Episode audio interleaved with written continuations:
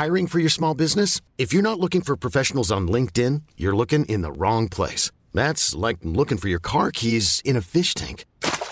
LinkedIn helps you hire professionals you can't find anywhere else, even those who aren't actively searching for a new job but might be open to the perfect role. In a given month, over 70% of LinkedIn users don't even visit other leading job sites. So start looking in the right place. With LinkedIn, you can hire professionals like a professional. Post your free job on linkedin.com slash achieve today. A lot can happen in three years. Like a chatbot may be your new best friend. But what won't change? Needing health insurance. United Healthcare Tri-Term Medical Plans, underwritten by Golden Rule Insurance Company, offer flexible, budget-friendly coverage that lasts nearly three years in some states. Learn more at uh1.com. Hey, it's Ryan Reynolds, and I'm here with Keith, co-star of my upcoming film, If, only in theaters May 17th. Do you want to tell people the big news? All right, I'll do it. Sign up now and you'll get unlimited for $15 a month in six months of Paramount Plus Essential Plan on us. Mintmobile.com slash switch. Upfront payment of $45 equivalent to $15 per month. Unlimited over 40 gigabytes per month. Face lower speeds. Videos at 480p. Active Mint customers by 531.24 get six months of Paramount Plus Essential Plan. Auto renews after six months. Offer ends May 31st, 2024. Separate Paramount Plus registration required. Terms and conditions apply if rated PG.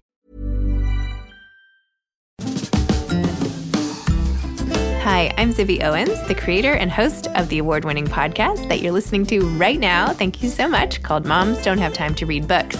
It is a daily podcast, 365 days a year, and each day we talk to an author about all of the things related to their career, their book, their life, and more in 30 minutes or less because who has time? I am now an author myself, although I wasn't when I started this podcast. And you can get my new memoir, Bookends, a memoir of love, loss, and literature, wherever books are sold starting July 1st. And my children's book, Princess Charming. You can learn more about me at zibbyowens.com. But really, you're here to learn more about the authors, and that is what we're going to do. Also, be sure to check out all the other podcasts in the Zcast Podcast Network. You can learn more at zcastnetwork.com and definitely check out those shows as well. Katherine Morgan Schafler is the author of The Perfectionist's Guide to Losing Control A Path to Peace and Power. She is a psychotherapist, writer, and speaker, and former on site therapist at Google. She earned degrees and trained at UC Berkeley and Columbia University with post graduation certification from the Association for Spirituality and Psychotherapy in New York City. As you'll hear in our episode, I basically tried to get her to be a therapist for me, but she is not accepting new patients, so we'll have to be friends. Enjoy. Welcome, Katherine. Thank you so much for coming on Moms Don't Have Time to Read Books to discuss The Perfectionist's Guide to Losing Control A Path to Peace and Power. Thank you for having me. I'm so excited to talk to you. Katherine, I have to tell you, I was like almost in tears reading the introduction to this book. Mm. I'm like, never, I might cry now. I just feel like you have confirmed pieces of myself that like I hadn't been able to articulate this well. And I've always jokingly referred to myself. I mean, I, I don't even joke about it. I mean, like I am a perfectionist, but like you point out in the book, I've had some sort of shame around that. Like, mm-hmm. oh, I'm sorry, I'm a perfectionist, whatever. But like to see it all spelled out and to like not only have it sort of condoned, but celebrated and to have a whole roadmap to like dealing with this one piece of my complicated personality so yeah. well. Oh my gosh. Yeah. Anyway, Thank you. It's just oh, that's so amazing. generous of you to say so. yeah, I think I think of perfectionism as a power, and a power. Any power has a dichotomous aspect to it, so it can be constructive or destructive. And we're so over indexed on the destructive part of perfectionism and we talk about it in our culture in such a bizarre way from my perspective. Like it's this evil force that we need to eradicate from ourselves and particularly women are given this message. It's such a gendered construct. And there uh, you know i appreciate using the word shame because there is a lot of shame especially for ambitious women, which you might know something about. I've been seeing you everywhere lately, by the way. You have the bookstore. I'm reading my What If You're with My Mom when oh, it comes yay, out. Yay. So I'm excited. We've never actually read a book together, but I'm starting to get like immersed in in the publishing world so much with my book coming out and so i think that would be really fun but anyway i digress so yeah i think ambitious women feel this sense of their of a need to hide or at least make palatable in some way how much drive they have, how much they want. Being, you know, saying I want something or I want more as a woman, I think immediately feels like there's a subtext of a lack of gratitude or appreciation or even possibly presence. There's so much to the construct of perfectionist perfectionism that we just get totally wrong, totally wrong. In the book, you give a little quiz right up front of like which type of perfectionist you are. I was a classic, but I feel like it was only by one. No, mm-hmm. you know, like I was like very pretty evenly spread out among everything. Tell me about your study of perfectionism, all about these different types, what we should like take away from like what do perfectionists there are all these ways you try to change our, the thinking, right? Which I love. Yeah. Like, don't think about it like this way. Think about it this way. You know, this like cognitive behavioral type changes. But I don't know. Tell me more yeah. about. Well, I'm a perfectionist myself too, which shocked me to discover. And I've always been drawn to the energy of the perfectionist. And I looked into this whole topic because I talk about it a little bit in the book. Like just when my life was all coming together in this like perfectly constructed way, and my professional life was skyrocketing, and I had just been married one year, all this stuff happened that just made me lose control of my life. I got really sick. I lost a pregnancy. I had to go into chemotherapy without being able to freeze my eggs. And I just felt like everything got taken away. And I never realized how much I tried to control everything until I had that experience. And it was so surprising to me. And I was like, wait a minute. And so I tried to my best to get an aerial perspective of like, what is perfectionism? How can I be a perfectionist if I never know where my phone is? Like, what's going on? And then I realized and noticed all these patterns in my work and and five personality patterns emerged. And I want to just lay the groundwork for the definition of perfectionism that I'm using because there is no clinical definition of perfectionist. It's sort of the wild, wild west in in the clinical and research landscape because we all agree in the research world that we're in the infancy of understanding this concept. And so I was so frustrated because I didn't have the language to anchor what I was seeing and noticing in myself and the people I worked with. So that's what I did with this book is I tried to offer some language to begin to anchor some of what I'm seeing.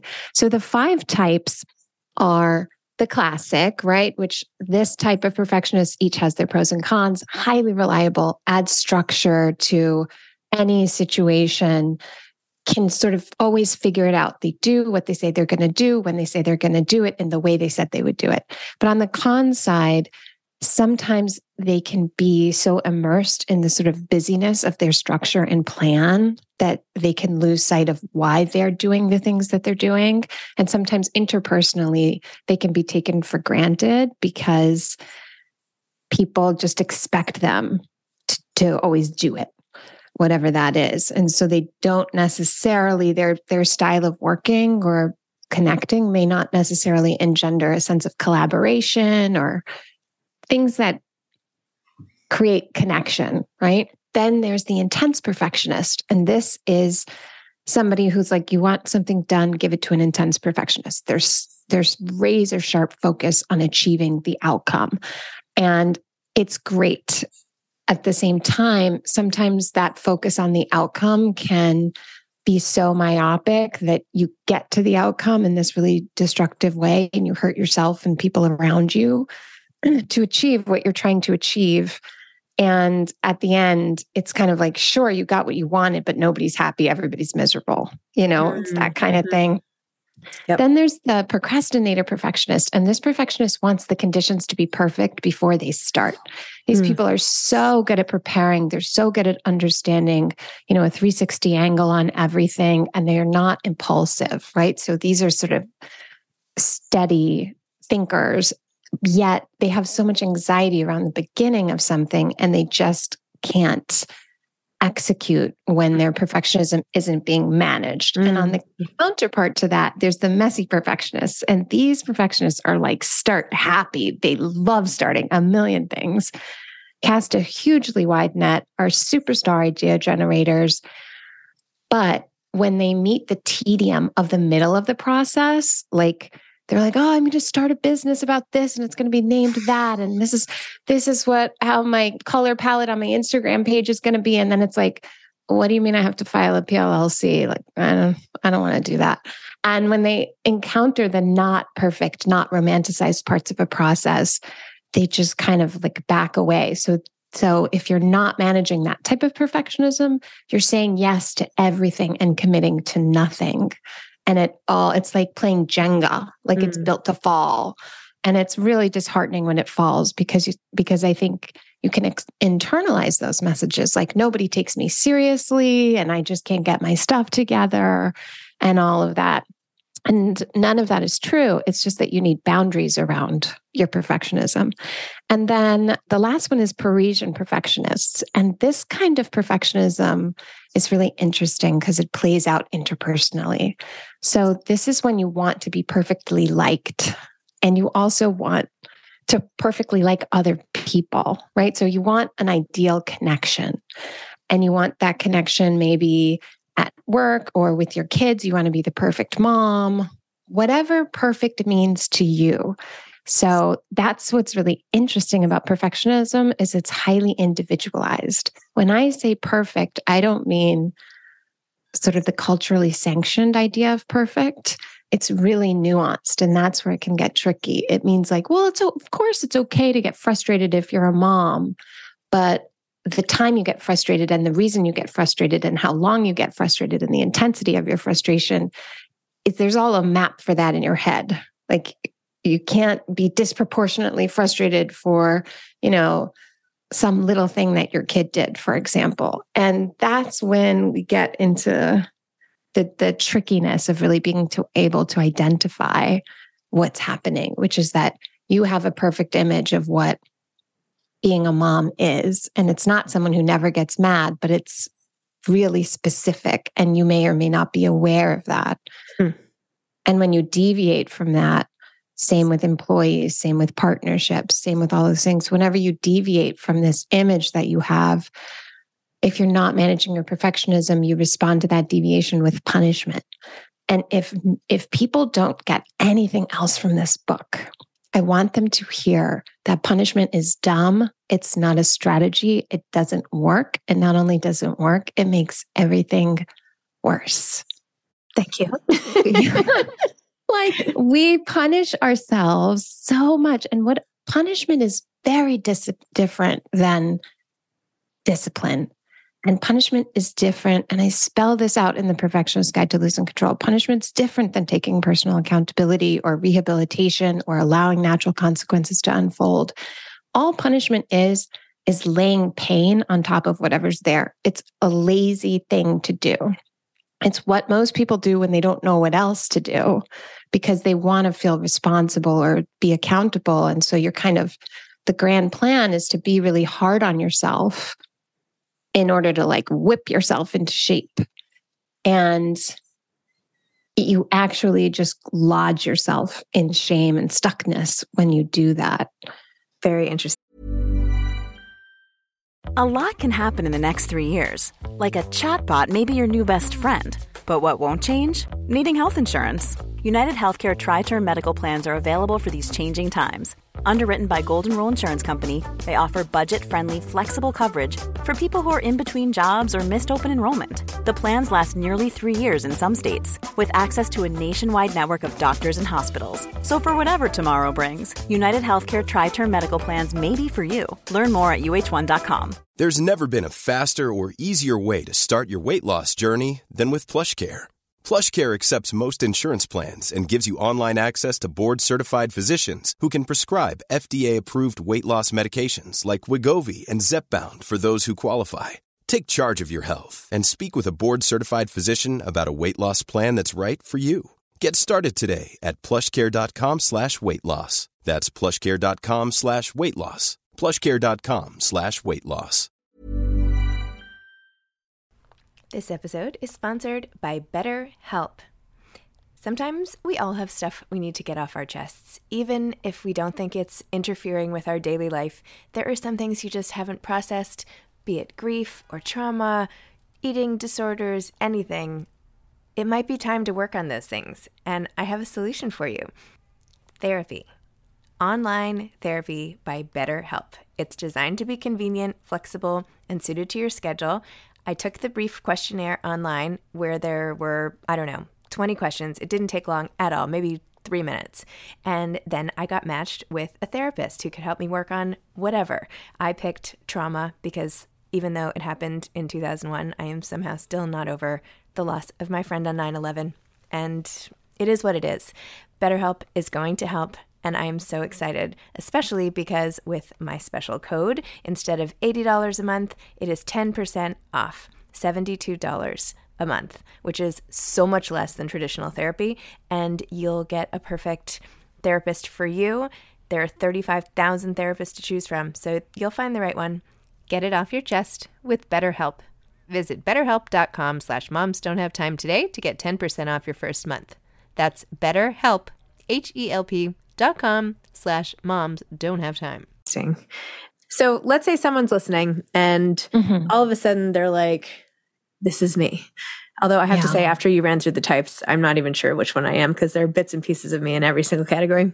But anyway, what what do we do with this? And I know you outlined a lot of this in the book and ways to sort of live with this better and use it to our advantage and all of that. But like, yeah, okay, I'm a listener and I'm a perfectionist all of a sudden. Obviously, I'm running out and buying your book, The Perfectionist Guide to Losing Control. But then what? Right. Well, I think you're hearing a little bit of you sprinkled in all these personality profiles because perfectionism is really context dependent and fluid. So, like, I think we all had this experience when we just went home for the holidays. You're a different person if you go home to your family. I, I don't know about anyone else, but I tend to regress into like my 14 year old self. And I get into really like classic perfectionisty kind of ways because there's something soothing about that to me. And some people can be a messy perfectionist at dating. Like they love going on the first, second, third date. Oh my gosh, it's so great. And then you're on the fourth date and you know the person says something or does something that really puts you off and you feel like, "Oh, the whole thing is off." You know, you call it all off. And so this shows up in a lot of different contexts. And I would say the number one thing that you can use as a tool to kind of help you cultivate the power of your perfectionism is self compassion. And I dedicated a whole chapter to self compassion because it's one of those words that we just kind of toss around and nobody really knows what it means and or what it looks like and we think of it in this reductive way like self-compassion is being super nice to yourself like really really sweet and that's not what self-compassion is self-compassion is a three-step resiliency building skill and it's a skill that you need if you want to progress and grow like you can't really move if you don't engage in self compassion, the best you can hope for is stagnation. So maybe I could just go through those three steps sure. and kind of spell those out. This is from Dr. Kristin Neff's framework of self compassion. And the first step is mindfulness. So, again, another word like, what does that even mean? But uh, she extracts her definition of mindfulness from Buddhist thinking. And she means, let's say you experience disappointment the goal is not to say, like, how can I not feel disappointed anymore? A better question is, what else do I also feel? So if you learn to turn your head just one degree to the right and see that you might also feel relieved, that at least now you know whatever it is that you just found out that made you feel disappointed. Or maybe you're curious about this other thing that you forgot about because you've been so immersed in, you know, whatever it is that's making you feel disappointed. Or maybe you feel sensual or excited or playful or tired or whatever. And just beginning to like see that there are lots of colors in your emotional landscape and disappointment's not the only thing you're experiencing. I think that's why people feel so stuck in those moments is because we let one emotion just eclipse us like a tidal wave. So, mindfulness is one, common humanity is another. And that's just, you know, there's millions, billions of people who have had your exact problem. And it doesn't feel that way when we are having the problem, particularly around problems that are taboo for our culture, like sexual abuse, for example, it feels like this is such an uncommon thing. No one can ever relate to me. Nobody could understand this. And I describe common humanity as like imagine someone picked you up like one of those claw grabber machines at an arcade and plunked you down in a room full of 50 people who are telling their story of having the exact same problem that you have. And you don't have to talk, you don't have to do anything. You just have to sit there and listen. And immediately that's curative. And nothing's even happening except that you're realizing, like, oh, I'm not alone. Mm-hmm. No, we we tell people you're not alone all the time, and people tell us. And I think we all register that intellectually, but I don't know. For me, when I'm in those moments, unless I'm hearing someone's story, which is, I think, why storytelling and books are so powerful, you just don't emotionally register it, you know? And so that's common humanity. And then the third component of self compassion is kindness. And kindness looks like recognizing that you're in pain and that's hard. And so sometimes we we kind of dance around like, oh, I feel disappointed or this sucks or I'm having a really hard morning. And we we're using all these euphemisms in some ways to detract from acknowledging like I am hurting. This is painful. This person, friendship, relationship like really hurt me. And if you can acknowledge that you're in pain and then just do one kind thing for yourself, like not problem solving, you're not trying to fix anything, you're just saying, like, oh, are you cold? Can I get you a sweater? Do you need some tea? You want to sit down? You want to just like watch a show and relax for a minute because this is a lot. You know, so that's one tool that I present in the book of like the tool of self compassion. It's much more sophisticated than I think it's advertised in our culture. And I'm really excited about people beginning to understand what that means and what it looks like because you can access it at any time. And even if you just do one of those things, like that's good. you know what I mean? So self compassion is kind of the salve to punishment. It's like the opposite of punishment is self compassion. Okay. Wow. Good, amazing resources. When you talked about the hard time in your life, can you tell us a little bit more about that and how it affected your need for control or just how you got through it emotionally? Yeah. Well, you know, one thing that's really oddly sad about that time is that, and this is what made me realize like, wow, I'm really operating from a mindset of control instead of a mindset of power is that I was really calm during that time. And like it was peaceful to me because I was like, oh, the bad thing that I was always sure was going to happen is happening now. The shoe has dropped and now nothing else bad can happen, which doesn't logically make any sense. But it made me realize how much I was moving through my daily life just kind of trying to stave off some like impending disaster and just trying to control all the stuff that I had so that I would never lose it. And or on the converse, trying to control all the stuff that I felt close to getting so that I could finally have it. And I was just sort of operating for the outcome instead of living in my daily life. And when I got sick, because I had this false emotionally charged logic of like, well, this is the bad thing, nothing else bad could happen, which thankfully it didn't, but it could have. I was just in such a place of peace and power, which is like the subtitle of the book, Finding Peace and Power. Because I think when you let go of trying to control, because I had no control, I couldn't do anything about losing my pregnancy, I couldn't do anything about you know, being one year into my marriage and feeling like, oh God, I don't know if we can have kids now. I don't know if, if my partner still wants to be married to me. I don't know if I'm worthy of of being his partner now because this isn't what he signed up for. And just all the themes that I delve into in in the book. It was like a crash course in all of that.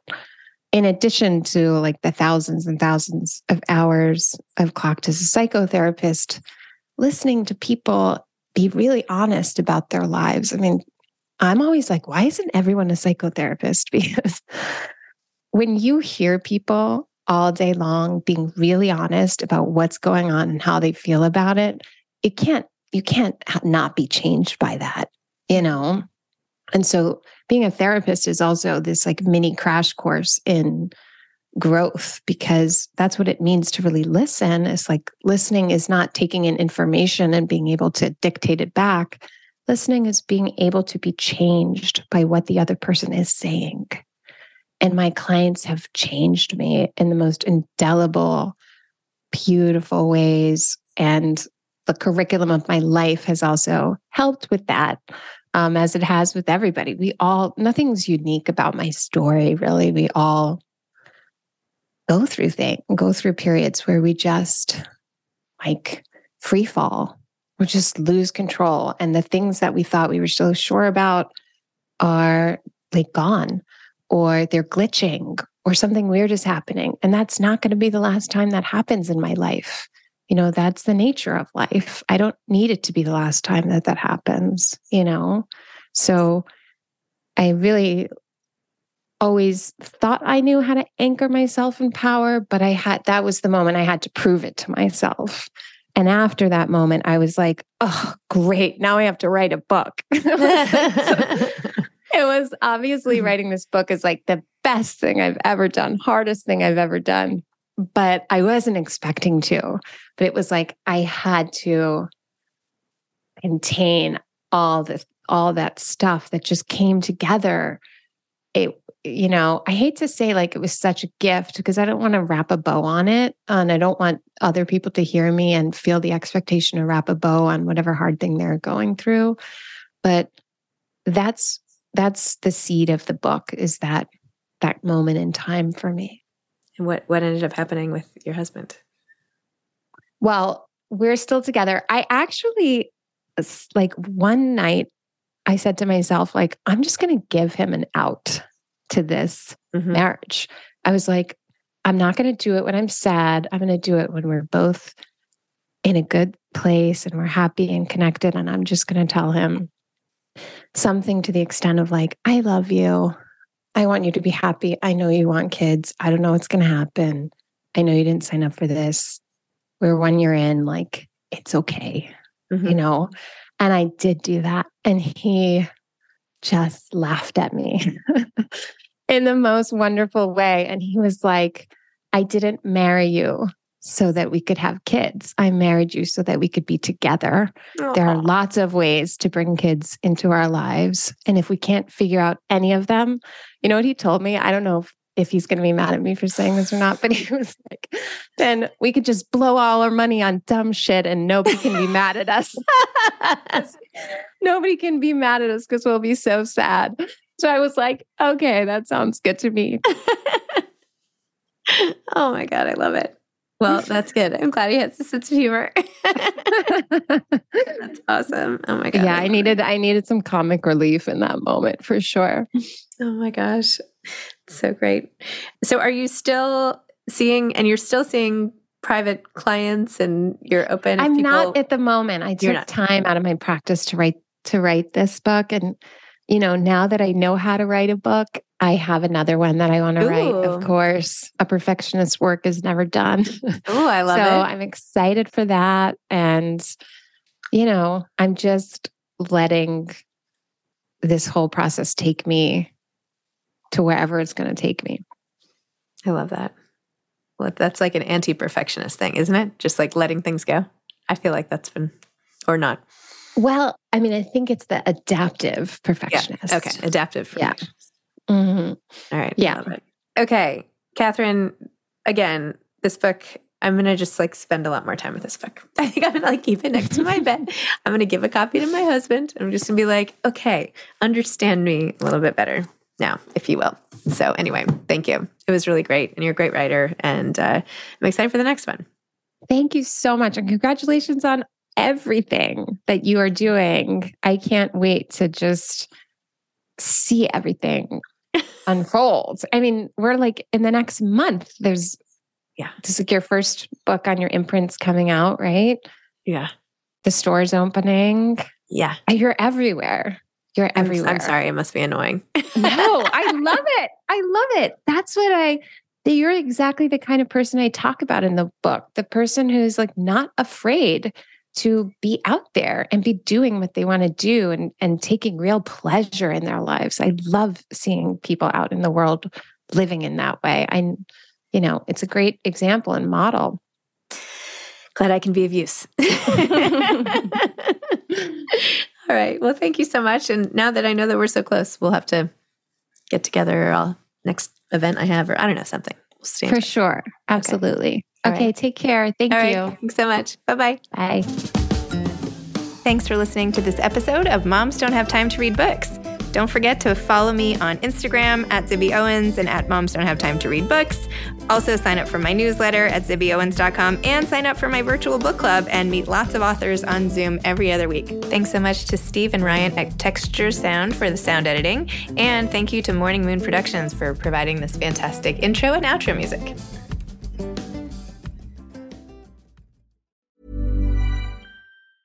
Small details are big surfaces Tight corners or odd shapes? Flat, rounded, textured, or tall? Whatever your next project, there's a spray paint pattern that's just right. Because Rust new Custom Spray 5 and 1 gives you control with five different spray patterns. So you can tackle nooks, crannies, edges, and curves without worrying about drips, runs, uneven coverage, or anything else. Custom Spray 5 and 1. Only from Rust Hi, I'm Daniel, founder of Pretty Litter. Did you know cats tend to hide symptoms of sickness and pain? I learned this the hard way after losing my cat, Gingy. So I created Pretty Litter, a health monitoring litter that helps detect early signs of illness by changing colors, saving you money and potentially your cat's life. Pretty Litter is veterinarian developed, and it's the easiest way to keep tabs on your fur baby's health right at home. Go to prettylitter.com and use code ACAST for 20% off your first order and a free cat toy. Terms and conditions apply. See site for details. Hi, I'm Daniel, founder of Pretty Litter. Did you know cats tend to hide symptoms of sickness and pain? I learned this the hard way after losing my cat, Gingy. So I created Pretty Litter, a health monitoring litter that helps detect early signs of illness by changing colors, saving you money and potentially your cat's life. Pretty Litter is veterinarian developed, and it's the easiest way to keep tabs on your fur baby's health right at home. Go to prettylitter.com and use code ACAST for 20% off your first order and a free cat toy. Terms and conditions apply. See site for details.